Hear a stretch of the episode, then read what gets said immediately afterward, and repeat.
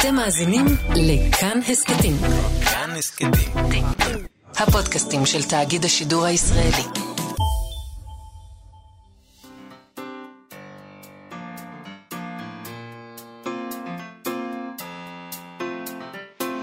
מה שכרוך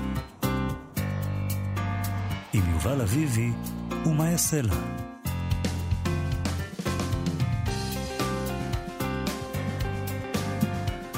שלום, צהריים טובים, אנחנו מה שכרוך, מגזין הספרות היומי בכאן תרבות, מאיה סלע ויובל אביבי ב-104.9 ו-105.3 FM. איתנו באולפן היום יוג'י גבאי וחיים טוויטו שעושים איתנו את התוכנית. שלום לכם חברים ושלום יובל אביבי. שלום, מאיה סלע. אנחנו מדברים היום על תרגום. אה, פרופסור יהודה שנהב טוען בספר חדש שדגם התרגום האינדיבידואלי הנאו-קלאסי בתנאים של יחסים קולוניאליים מייצר אסימטריה מובנית ומנציח את יחסי הכוח שמתקיימים מחוץ לחדר התרגום. את כל זה אנחנו נצטרך להבין מה זה אומר, מה אני- זה בכלל המודל הזה, אה, נבקש שיגדיר את זה. אני, אני אגיד בקטנה, כדי שהמאזינים אה, ידעו לאן הם הולכים בעניין הזה.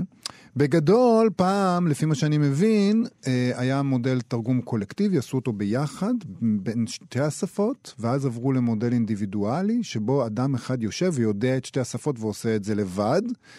ואנחנו חושבים שהתרגום פותח אותנו לעולמות חדשים, לשפות חדשות, לתרבויות חדשות, אולי אפילו כאלה שמודרות. נגיד, סתם דוגמה, ערבית ועברית. סתם, סתם דוגמה ברור שפרופסור יהודה שנהב כותב עליה בחלק מאיפה השני של הספר שלפת את שלו. הדוגמה הזאת ואיך היא כן. רלוונטית. אז אנחנו כן. חושבים לכאורה שהתרגום מערבית לעברית אה, פותח אותנו לתרבות חדשה שמקיפה אותנו ושאנחנו מתייחסים אליה הרבה פעמים ביחסים של כוח, אבל לא.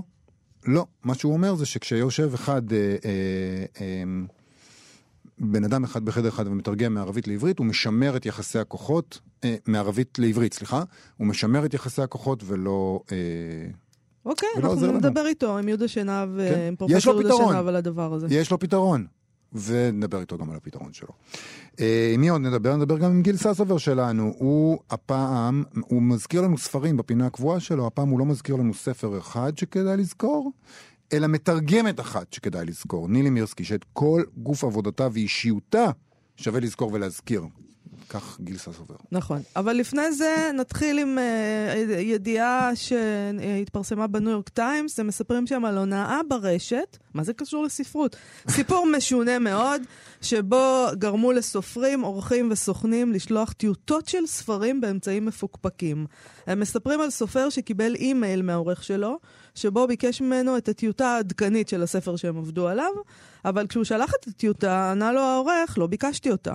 אה, זה לא אני, זה רק אה, קורבן אחד אה, הוא מיני, מרבים של תרמית רשת שנועדה להטעות אנשי תעשיית ספרות ולחלוק גרסאות לא גמורות של ספרים שעתידים לראות אור. לא ברור מי עומד מאחורי ההונאה בינתיים, אה, אבל היו מטרות חשוב, כאילו ידועות, בוא נגיד. סופרים ידועים נפלו שם, אה, איין מקיואן, מרגרט אטווד, וגם שחקנים ידועים כמו איתן הוק, אה, שהוא גם סופר, הוא גם הוציא כמה ספרים בימי חייו. לצד אורחים של קבצי סיפורים קצרים וסופרים לא ידועים גם, למרות שאין להם שום ערך בשוק השחור, בעצם לא יודעים מה. מה, מה העניין פה? זהו, זה לא עוד רק לא. שכתבי יד של אה, קבצי סיפורים או של סופרים לא יהודויים הם לא שווים כלום בשוק השחור. בכלל, בניו יורק טיימס אומרים שכתבי יד באופן כללי, גם של איין מקיון ומרגרט אטווד, אין להם הרבה ערך בשוק השחור, זה לא קטגוריה כל כך בוא פורה. אני אגיד לך משהו, כן. ב- לא גונבים לי ספרים מתיבת הדואר כשהוצאות שולחות. זה ממש, אין חשש. אין חשש. אין חשש. אה, גם מעבר לזה, גם לא התקבלו שום דרישות מהגנבים, מאלה שביצעו את התרמית הזאת. זה לא שהם פנו אל הסופרים או לסוכנים ואמרו להם, אם אתם אם. לא תשלמו כך וכך, נגלה לכולם. אנחנו נשלח לכם את הראש של כתב היד שלכם בדואר, או אצבע, או אוזן של כתב היד. מעניין ש- מה זה. לא, לא ביקשו כלום. אז אה, אין סיבה נראית לעין לביצוע תרמית, לפחות על פניו, תכף אנחנו נגיע לכל מיני תיאוריות. אחת הסופרות שמרואיינות בכתבה, והייתה קורבן אה, לתרמית, אמרה, זה כל כך מוזר, כי זה לא כאילו פרוזה מובילה את הכלכלה שלנו, איך אתה משתמש בכתב יד שאינו שלך כדי לעשות כסף? אולי הם גילו איזושהי דרך, האנשים האלה, שאנחנו עוד לא יודעים. בניו יורק טיימס מספרים שהגנבים מבינים את עולם המו"לות, ואת אופן העבודה בו. הם ידעו למפות את הקשרים בין סופרים, אנשי הוצאות, סוכנים וכולי, ואת המסלול של ספר במהלך העבודה בין הגורמים השונים האלה. הם גם ידעו את השפה הפנימית של התחום, למשל שכותבים MS אה, כקיצור ל manuscript, אה, כתב יד. אה, זאת אומרת, זה יכול להיות שזה מישהו מבפנים, זה מישהו שמכיר את השפה. את ה lingo. נכון. אה, התכתובת, התכתובות גם הותאמו באופן ספציפי לכל גורם, כך שהסוכן המחכה לכתב יד נראה כאילו הוא שלח מייל לסופר שאמור לשלוח לו, או עורך שמתכתב עם סוכן ונעשה שינוי קל מאוד בכתובת האימייל שממנה התחילה התכתובת. זה בן אדם שיודע מה הולך. סוכן ספרותי שהתראיין לכתבה אמר, הם יודעים מי הלקוחות שלנו, כיצד אנו מתקשרים עמם, מתי סוכן מדרג נמוך ייצור קשר ומתי זה תפקידו של סוכן בכיר. הם טובים, טובים מאוד. עצם זה שבכלל יש שם ב- ב- ב- בארצות העולם אה, את העניין הזה של בכיר. סוכן זוטר, סוכן בכיר, אה, אני סוכן בכיר, אל תפנו אליי עם השטויות האלה. זה כאילו, שלסופרים יש סוכן. אה, כן, פה בארץ זה הרבה יותר קל לעשות את התרמית הזאת. כותבים כן. למישהו, אח שלי, שלח כן, את הכתב יד. בפייסבוק, בוואטסאפ, שלח פה איזה. מספר לא מזוהה חסוי, הוא ישלח. יש לי קורא. כי- אף אחד לא ביקש ממנו את זה. בחיים. הוא אומר, מישהו עוד יקרא את זה, איזה יופי, יאללה, קחו.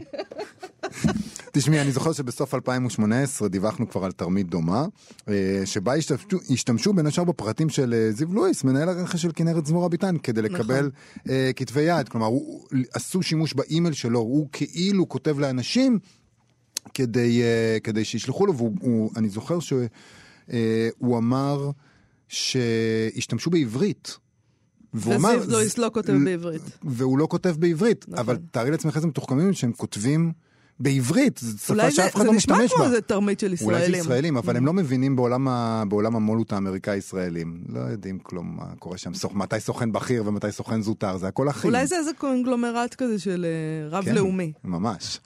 הוא גם אמר להם, הוא התראיין אז לפאבלישרס וויקלי, זיו לואיס, ואמר שהוא כתב להם מייל בחזרה לאותה כתובת ש... שלחו נכון, ממנה, כן. והוא אמר שהוא יפעיל עליהם שיטות של המוסד, והם הפסיקו.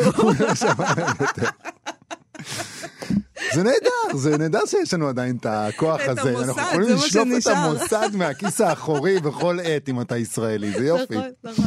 טוב, זאת הייתה אז הונאה רחבת היקף שפעלה אז בכל העולם, גם אצלנו בישראל, בשוודיה, בטיוואן, באיטליה, ייתכן מאוד שההונאה הזאת שאנחנו מדברים עליה עכשיו היא בעצם המשך, זו הונאה שמתקיימת כבר כמה שנים, נכון. ו- ופשוט ממשיכה. אה, עכשיו היא התפוצצה בארצות הברית פשוט, אה, הם הם אומרים שהיקף הניסיונות ההונאה במסגרת התרמית הזאת עלה מאוד בארצות הברית והגיע לשיא בתקופת יריד הספרים בפרנקפורט וגם ב-2018 כשדיווחנו על זה, זה היה סביב יריד הספרים בפרנקפורט. זאת אומרת, זו, זה השעה שלהם לפרוח, של הגנבי כתבי היד חסרי הערך. פינגווין רנדום האוס וסיימון אנד שוסטר, אה, שניים מבתי ההוצאה לאור הגדולים בעולם, בעצם אלה קנו את אלה, זו, זה כבר אותו, זה קונגלומרט כזה, הוציאו אזהרה רשמית אה, לכלל האנשים שהם בקשר איתם, בכתבה הם מציינים כי הגנבים ידעו לפנות לסופרים ולסופרות בקשר לספרים שעדיין לא פורסמו בציבור בכלל. ידעו לפרט קווי עלילה, שמות דמוי... ושמות של דמויות כשהם פנו לסופרים. מדהים. זאת אומרת, מישהו סתם שאומרים זה- נהנה פה, אני חושבת. אני לא בטוח. יש, בייאושם כדי להבין מה לעזאזל קורה פה ומה מרוויחים מזה, עלתה פה איזו תיאוריה, היא נשמעת לי די מפוקפקת, אבל הם אומרים, אולי זה מה שמכניס כסף לגנבים. הם אומרים, אחת התיאוריות שרצה בתעשיית המולת בארצות הברית, שמדובר במישהו... מתחום הסוכנויות, כמו שאתה אמרת, מישהו אינסיידר, מישהו מבפנים. עכשיו, האנשים האלה, שיושבים, הסוכנים שם, אה, מקבלים כתבי יד, ואז הם פונים למו"לים מרחבי העולם, או לבתי הפקה של טלוויזיה וקולנוע, ואומרים, תקשיבו, יש לנו ספר שעוסק בזה וזה, כדאי לכם להתעניין בו, זה דבר טוב, תקנו את הזכויות, וזה שווה לבתי ההפקה ולמו"לים הבינלאומיים לדעת על דברים כאלה לפני כולם. אז יכול להיות שהגרסה הראשונית הזו של כתב היד שלא שווה כלום לכולנו, למישהו שרוצה לדעת מה, מה יצא בשנים, בשנים הקרובות לפני כולם, יכול להיות שזה שווה לו לדעת את זה, והוא יכול, זה יכול להיות בעל ערך מסוים, וזה גם מסביר מדוע לא ניסו למכור את זה במה שנקרא הדארק ווב, שזה, זה, לא יודע מה זה, זה מין איזה רשת אינטרנט לא, בדארק. ווב מוכרים טנקים, כן. כאילו, על מה אתה מדבר? לא, הם חיפשו את זה, בניו יורק טיימס הלכו לדארק ווב והם חיפשו את זה. אוקיי. אה, ברשת אה, אה, אפשר לקנות אה, ספרים. גנובים. אבל זה תמיד עותקים דיגיטליים סופי- סופיים, זה לא כתבי יד. ממילא, הם אומרים, לא נראה שמי שגנב אותם בכלל פרסם אותם למכירה ברשת, הם חיפשו ברשת האמיתית, ברשת... ב... מה זה אמיתית? גם הדארק ווב זה אמיתי. אומרים, מבחינתי זה פנטזיה מוחלטת, דארק ווב, אני אני לא יודע מה חייבת זה פעם אומר. לי, כשמישהו יכניס אותי, אני רוצה לראות מה הולך שם. אני לא בטוחה בעצם שאני רוצה לראות אני לא יודע. יש שם בטח המון דברים שאתה לא כן, רוצה כן, לראות. לא, אז אני מבטלת את הרצון הזה. לא, אני לא רוצה להיכנס לדארק. אל תדאגי, זה לא היה על הפרק. אוקיי, אין- אה, אנחנו לא מכירים אנשים כאלה. כאמור, גם לא איימו על הגורמים המעורבים בצורה כלשהי, או ביקשו כופר, וגם מומחים אה, לפשיעה קיברנטית נותרו די מבולבלים לגבי המטרה של כל העניין הזה. אבל גם הם אישרו את העבודה הקשה והמדויקת שהגנבים האלה עשו. כן. התפעלנו. כן, זאת אומרת, חטא גם חטא. המומחי פשיעה קיברנטית אמרו, החבר'ה האלה של הספרים, כל הכבוד, תותחים. עושים עבודה טובה נכון. בהונאות רשת שלהם. אה, טוב, לא משנה מה תהיה המטרה של העניין הזה. הסופרים והסופרות שהם הקורבנות של התרמית הם די מסכנים. מרגישים מסכנים, בעיקר כי, כמו שאומר אחד מה- מהמרואיינים שם, אה, אני לא רוצה שמישהו יראה כמה גרועות הטיוטות המוקדמות שלי. זה מה שמביך אותו. טוב, אה, שהוא בסדר. יקבל כתב יד אה, ויבינו שהכל זה טרש לפני שהעורך עורך אותו. אני לא חושבת שהם כאלה מסכנים, זה נשמע לי כמו פשע בלי קורבנות. כל אדם שנכנסו אליו הביתה וגנבו לו מהארנק 100 שקל, הוא יותר מסכן מהם בעיניי, כי נכנסו אליו הביתה. זה לא נעים שנכנסים הביתה, אבל הם אומרים, נורא לא טובה. הם אומרים שם שהם ואם יראו מרגישים את בדיוק ככה. הטיוטות המוקדמות, תראו, אפילו אם, רובכם, אפילו אם תרצו לתת לנו את הטיוטות המוקדמות שלכם, אנחנו לא נורא נקרא אותם. אנחנו בקושי רוצים את הטיוטות הגמורות שלכם, תעזבו אותנו. אה, היום בשעה שש בערב בפייסבוק של מכון ון ליר בירושלים, ככה זה היום, הכל בזום. דוקטור לילך נתנאל תדבר עם פרופסור יהודה שנהב על ספרו החדש, פועלים בתרגום מהמפנה האינדיבידואלי לתרגום דו-לאומי. אותו מפנה התרחש אה, באירופה בימי הרנסאנס וראשית המודרנה, ושם סוף לפונקציית הדיאלוג שאפיינה את התרגום הקולקטיבי שקדם לו, וכפה הסתגרות על המתרגמים. אה, לכן התרגום במודל הזה משמר בעצם יחסי כוח, זה מה שהוא טוען, יהודה שנהב, ולא מאתגר אותם כפי שאולי היינו רוצים לחשוב. אה, אבל יש לו פתרון, הוא גם כותב על הפתרון הזה, אה, תרגום דו-לאומי, כמו שהוא בעצם כבר מיישם. אה, הם מיישמים, צריך להגיד, מזה זמן מה, במכתוב, סדרה לתרגום פרוזה מערבית לעברית, שהוא עורך. מאזיני התוכנית שלנו מכירים את הסדרה הזאת היטב, אנחנו מדברים עליה לא מעט. היא חשובה. היא סדרה מאוד מאוד חשובה. יהודה שנהב שערבני הוא פרופסור לסוציולוגיה באוניברסיטת תל אביב ועורך ראשי של סדרת מכתוב לתרגומים מערבית לעברית, שפועלת במכון ון ליר בירושלים. את כתב העת תיאוריה וביקורת ועורך את סדרת הקשרי עיון וביקורת, שבמסגרתה יוצא לאור הספר הזה. שלום לפרופסור יהודה שנהב שערבני. מה זה תרגום קולקטיבי? בואו בוא ננסה להבין את הדבר הזה. תרגום שנעשה על ידי יותר מאדם אחד, אה, לעתים בצוות, לעתים בקבוצה, לעתים בצוות שהוא מזדמן ולעתים בצוות שהוא מתוכנן. אה, והוא אה, משהו כזה קצת אמורפי שעומד בניגוד למודל שאנחנו רגילים היום. הזכרתם, הזכרתם קודם את נילי מירסקי. נילי מירסקי מתרגמת גאולה, זיכרונה לברכה. באמת, אה, התרגומים שלה זה, זה תרגומי מופת. אבל נילי מירסקי ישבה בחדר משלה, ועם מחשב משלה, ועם ספרים משלה, ולקסיקונים וכולי וכולי, ותרגמה. ואולי בתרגום מרוסית לעברית זה לגיטימי, אבל כאשר אנחנו מדברים על שפות שהן בקונפליקט, שפות שהן יריבות, שפות שכל מילה אה, בשפה אחת מוחקת את המילה המקבילה בשפה האחרת, אנחנו נזקקים למשהו אחר, לא לתרגום יחידני. ובעקבות זאת, אה, אני, בספר, כמו שהזכרתם, אני מתחכה אחרי עקבות התרגום היחידני, כי קצת הוא הפך להיות כל כך דומיננטי, כי כשאנחנו מדברים על תרגום, בדרך כלל אנחנו מדברים על פונקציה של דיאלוג.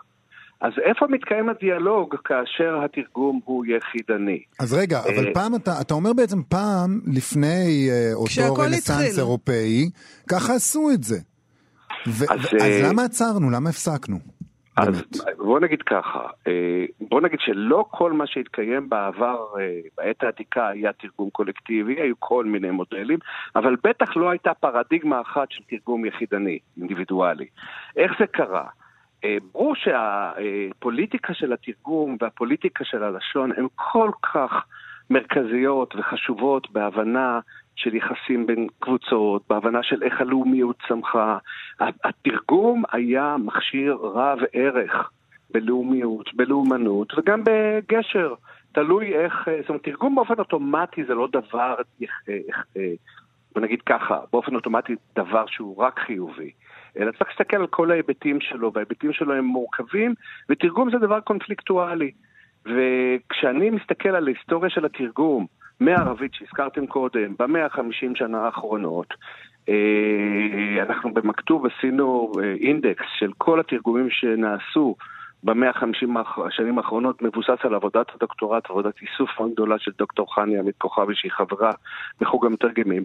ו-sure enough, רוב רובם המכריע, יש, אם לא כולם, של התרגומים מערבית לעברית נעשו על ידי יהודים. עכשיו, אין לי שום דבר נגד יהודים, אני יהודי בעצמי. כמה מחבריי הטובים הם יהודים. כמה חבריי הטובים ביותר הם יהודים. כן. ועדיין, יש משהו סוציולוגי מאוד מאוד מעוות בדבר הזה. רגע, אבל האם, ש... האם המחקר הנוכחי שלך בעצם הוא איזה סוג של כתב האשמה נגד כל תרגומי, התרגומים שנעשו מערבית לעברית, זה הרי קורפוס מאוד מאוד גדול. הדרך היחידה שלנו, של לא הקוראים... לא יודעת אם זה כזה גדול, אגב. לא, כן, לא כזה הוא גדול. גדול הוא גדול, הוא גדול במובן, את צודקת, שניכם צודקים. הוא גדול, יש הרבה מאוד פריטים, אבל הם פריטים שהם scattered, שהם מפוזרים, זה לא... מבחין... בין שתי כריכות יש קרוב ל-200, זה הכל. אה, ב-150 שנה. כשמדברים על אה, תרגומים שהם אה, ספורדיים, שיר בעיתון, סיפור קצר בעיתון, אז אפשר להגיע לכמה אלפים. אבל נגיד אבל... אתה תרגמת בעבר את אליאס חורי, mm-hmm. תרגמת אותו לבד, mm-hmm. אז, אז זה בעצם במודל הישן, mm-hmm. אז זה בעצם... ואת ראיינת את אליאס חורי אחרי שהוא...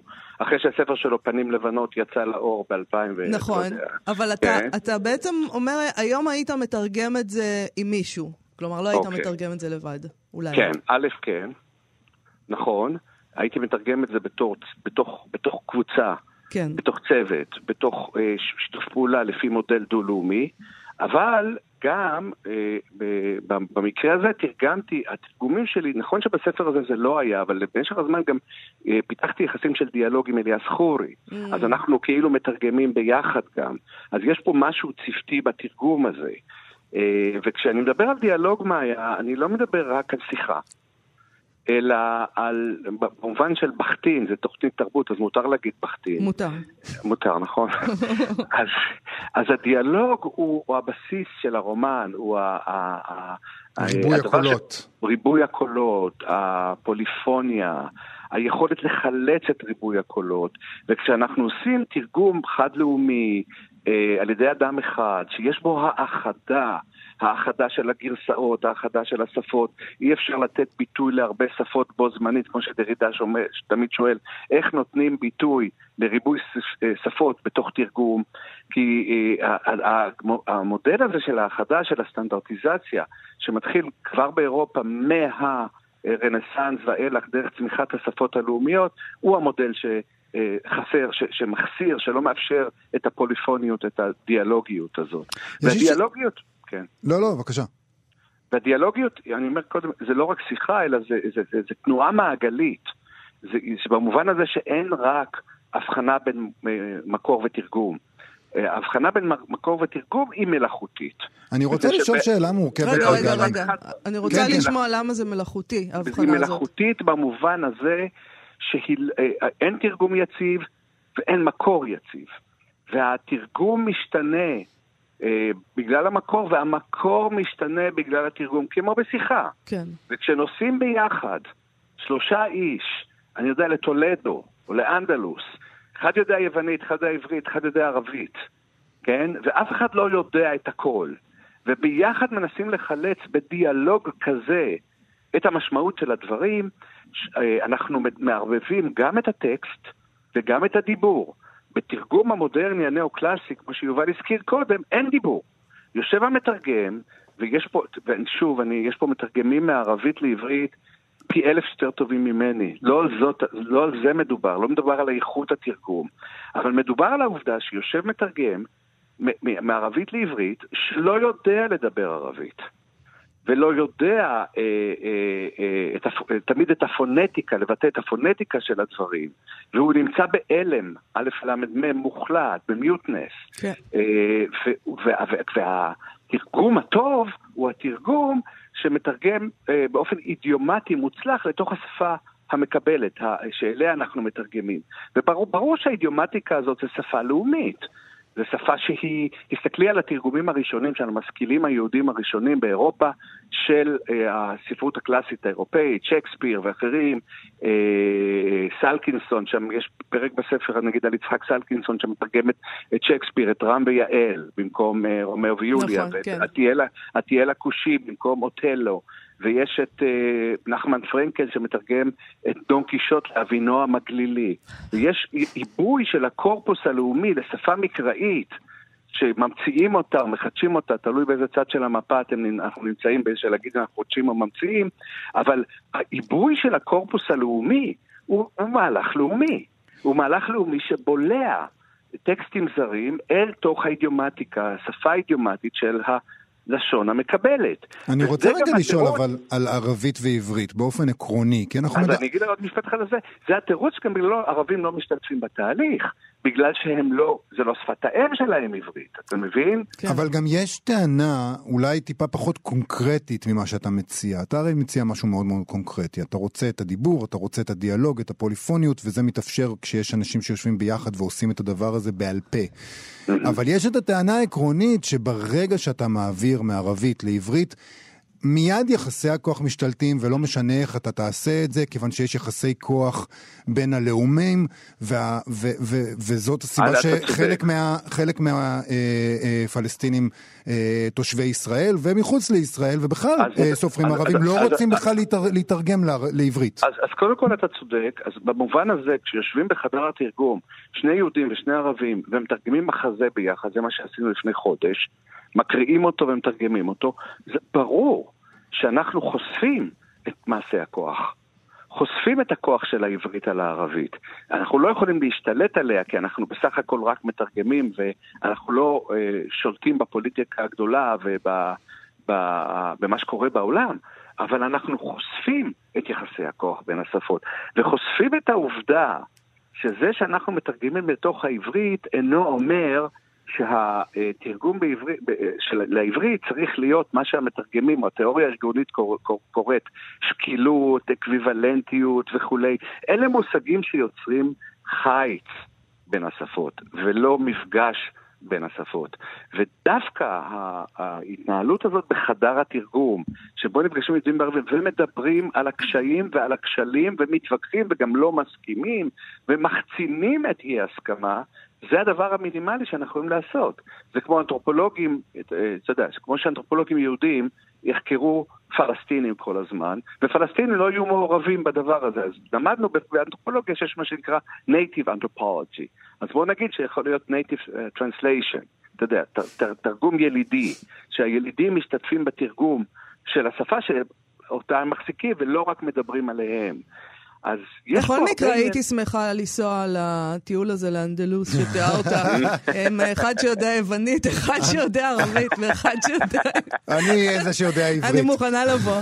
אה, פרופסור יהודה שנהב שרבני, זה על קצה המזלג היה, אה, אני ממליץ, הספר מאוד מעניין, פועלים בתרגום, והיום בשעה שש, אפשר דרך הפייסבוק של מכון ון ליר לשמוע עוד על הספר הזה ועל תרגום. תודה רבה לך על השיחה תודה, הזאת. אתם מקסימים. להתראות. ביי ביי. ביי ביי.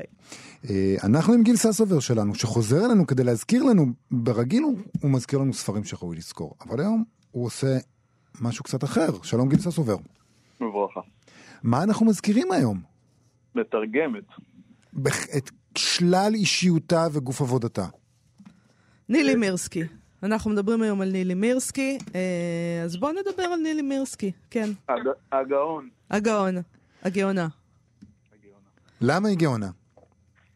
אה, למה היא גאונה אני לא יודע, זה שלה עובד אחר קצת משלנו, זה במטס אל אני מניח, כן? זה צריך ל- לבחון את הבריאה, אבל זה שהיא הייתה גאונה זה ברור. משהו במוח שלה עבד כמו גייס או באפט, רק שלמזלנו אה, אה, מחשבים פחות עשה לה את זה בספ- בספרות, כן. תספר לנו אה, על התרגומים שלה שאתה אוהב, שעליהם אתה מבסס את הטענה הזאת. מה אתה אוהב אצל התרגום? קוד- קוד- קודם כל נגיד שאנחנו בדיוק בין המיצרים שלה, זה כי התאריך לידה שלה היה בשלושה ל-12 43, והתקצירה שלה היה בש- ב-30 לראשון, אז אנחנו בדיוק באמצע. קצת כמו חורבן הבית, אנחנו כאילו עושים את הממוצע של הדבר הזה, אבל אה, אני, אני באמת חושב, מירסקי קצת, בשבילי, כמו בוטשן וקנן, אני חושב שהם הטרילוגיה של הגדולים ביותר שלנו.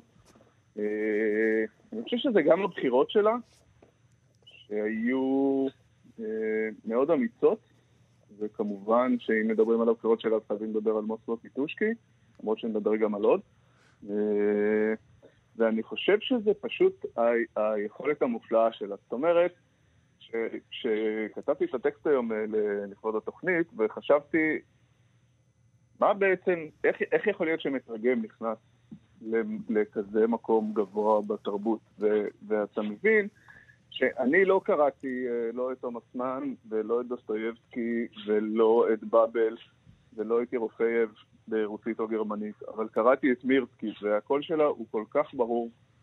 אה, וברור שהיא הייתה נאמנה תמיד למחבר ול- ולשפה ולתקופה ולמקום, אבל בסופו של דבר את המילים שאני קראתי זה, זה היא כתבה, ואני במקרה שלה יכול להגיד שבאמת אף אחד אחר לא, לא היה מסוגל לכתוב.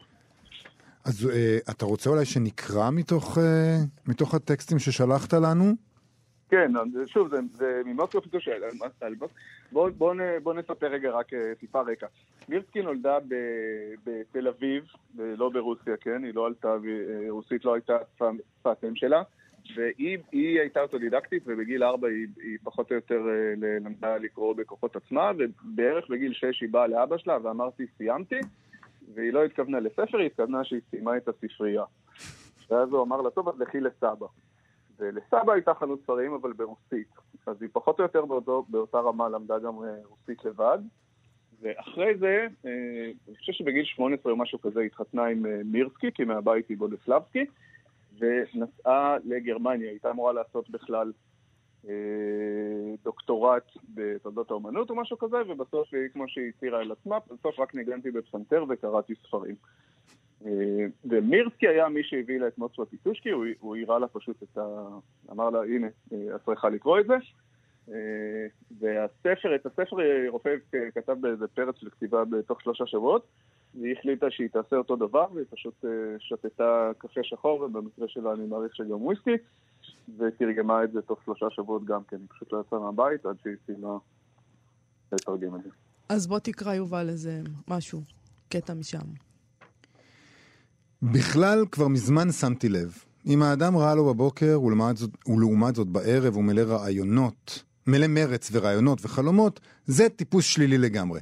בבוקר, שפוף. בערב, על הגובה. סימן מובהק לטיפוס שלילי. אבל אם זה הפוך, אם בבוקר הבן אדם זריז ונמרץ ומלא תקווה, ובערב נופל מרוב תשישות, כאן כבר אין מקום לספק. זה פשוט בן אדם חרא. יעיל פעיל, בינוניות מהלכת על שתיים. מאוס עליי האדם הזה. אין לי מושג איך הוא בעיניכם, אבל בעיניי הוא מאוס. יש כמובן גם כאלה שנחמד ונעים להם גם בבוקר וגם בערב הם שמחים. אלה כבר סתם נבלות, על אלה בכלל מבחיל לדבר. אם אפשר להמשיך ישר לקטע השני. כאילו, כן, אה, נכון, נכון.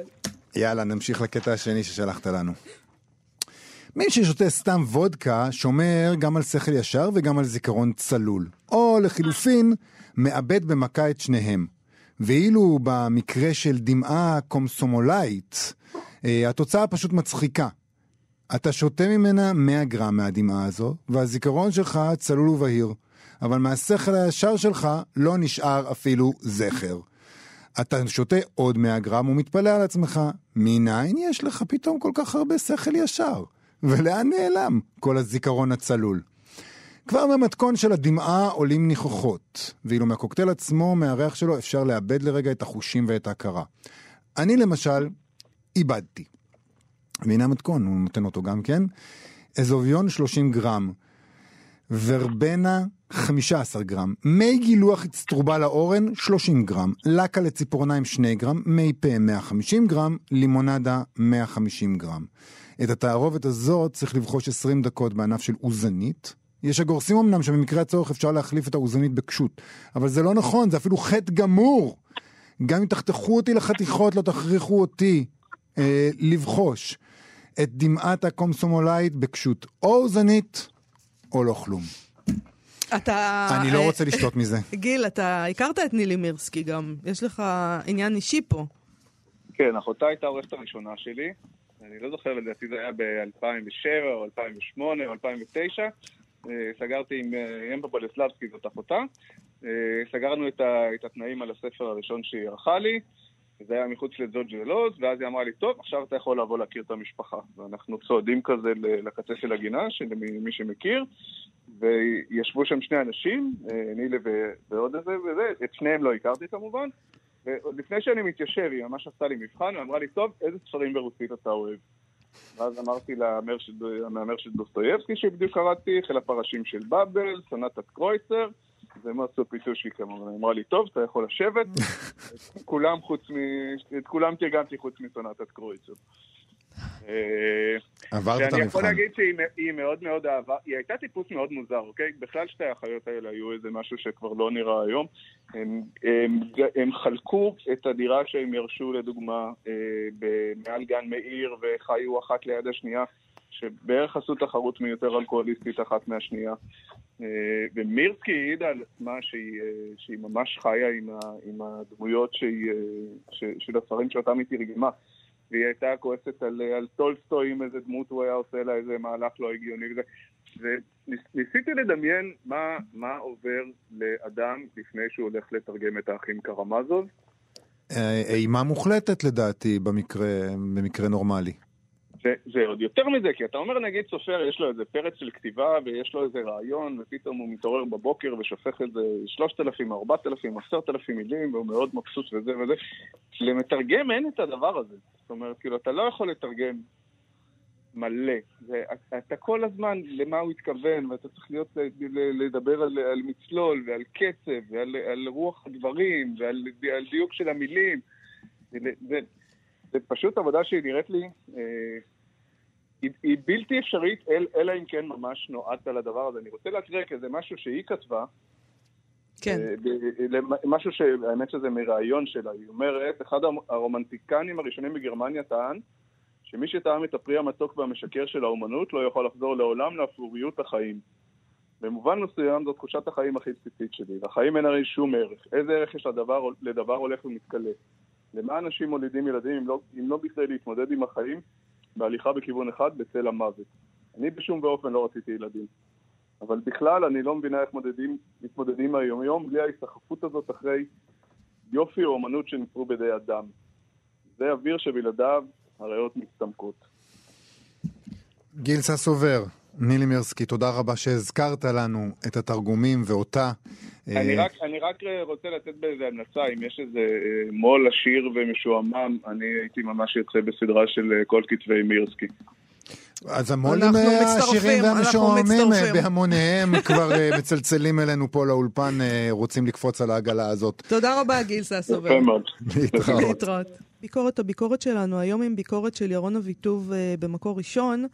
שם הוא כתב בסוף השבוע על ס- הספר עב הכרס של נורמן לברכט, גאונות וחרדה, כיצד שינו היהודים את העולם. מדובר בספר שיצא בהוצאת כנרת זמור הדביר ותורגם על ידי ברוריה בן ברוך. וכך כותב ירון אביטוב. לברכט טוען שהיהודים שינו את פני העולם בשנים הללו, ומצטט את החוכמה העממית הגורסת שחמישה יהודים ניסחו למעשה את כללי החברה האנושית בכל הדורות. משה אמר שהתורה היא הכל, ישו אמר שהאהבה היא הכל, מרקס אמר שהכסף הוא הכל, פרויד אמר שהמין הוא הכל, ואיינשטיין אמר שהכל יחסי. לברכט עוסק בספרו בשלושת האחרונים ובעוד רבים נוספים, כ-300 גאונים יהודים שבחר מתוך אלפים רבים נוספים שחיו באותה תקופה. הכל מדברים על המהפכה הצרפתית, הרוסית, התעשייתית, האורבנית, הפמיניסטית, הטכנולוגית ועוד. אך לא מדברים על מה שאפשר לכנות המהפכה היהודית, שפרצה באמצע המאה ה-19, כשהיהודים החלו לצאת מהגטאות ולהתערות בחברה הנוצרית. לאחר דורות רבים שבהם חיו מחוץ לחברה, או כנרדפים, החלו היהודים למלא בהדרגה תפקיד מרכזי כמעט בכל תחומי החיים, הן כיהודים והן כמומרים. הוא לוקח שם בחשבון גם מומרים, כמובן. כן, הוא מסביר את זה. נורמן אה, לברכט, הוא, הוא מספר לנו, הוא סופר, עיתונאי, הוא מבקר מוזיקה ידוע, הוא נולד בלונדון, הוא למד בירושלים בגיל 16. אה, בישיבה. בישיבת כל תורה, כן, בישיבה. בהמשך באוניברסיטת בר אילן גם. הוא עבד ברשות השידור. אה, בעבר נטען כנגדו שהוא פרובוקטור שאינו נשען על עובדות, ועוסק גם בלשון רכיל.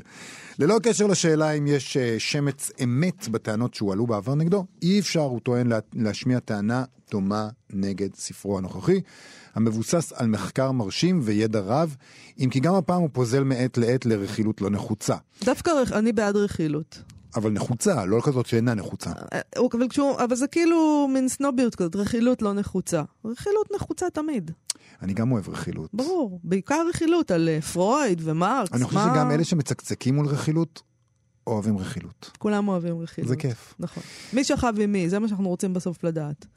כן, ומי הרוצח, יש עוד. סוגים של רכילות. לא, אין עוד סוגים. ישר לסקס, רק דוד אין אני- עוד סוגים. פרויד אני צדק. פרוידיאנית, נכון. את פרוידיאנית. הוא כותב כך, לברכט מנסה לפענח את ה-DNA הגאוני של היהודים ולהשיב על השאלה מדוע הם מצטיינים בהישגים יוצאי דופן המשתקפים גם בטבלת הזכיות בפרס נובל בתחומים מגוונים. הג'יניוס היהודי, אני באמת, אני לא יודע אם זה באמת נכון, זה לא, זה קיים? אני לא יודע.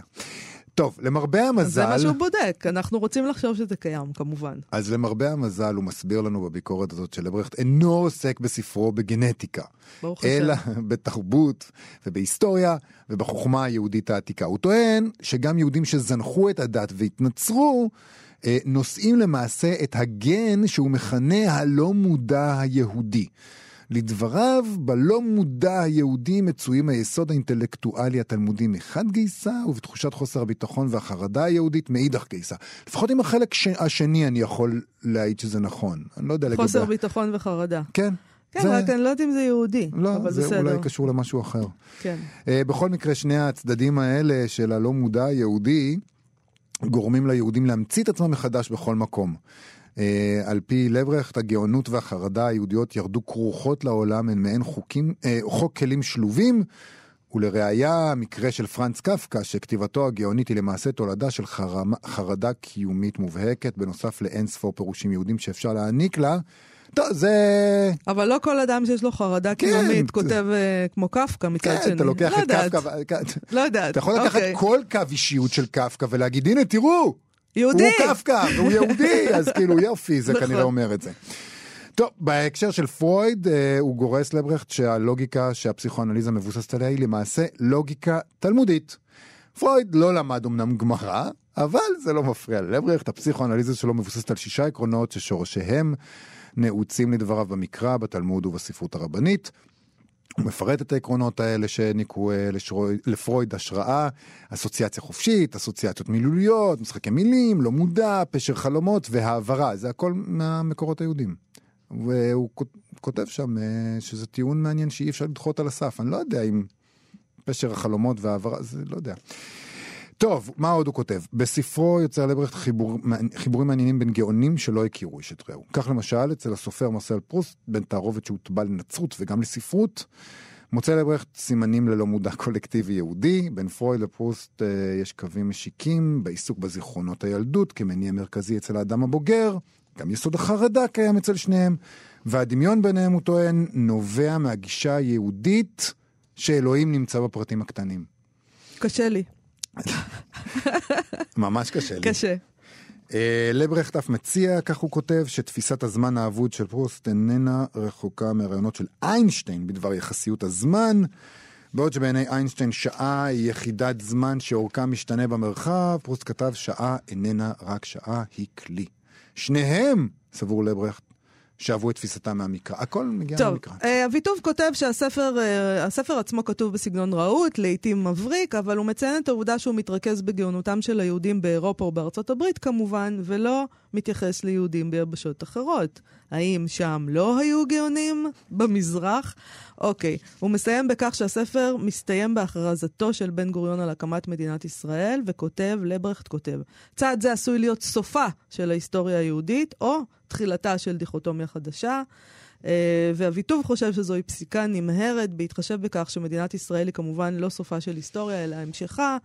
אולי הוא מתכוון לזה, אה, אני חושבת לעצמי, שאם כבר יש לנו מדינה ואנחנו עכשיו האדון ואנחנו לא נרדפים יותר, אין לנו את לא החרדה חייבים- הנדרשת הזאת. אין לנו חרדה ואנחנו לא חייבים להצטיין, ואנחנו כבר לא חייבים להיות כאלה גאונים.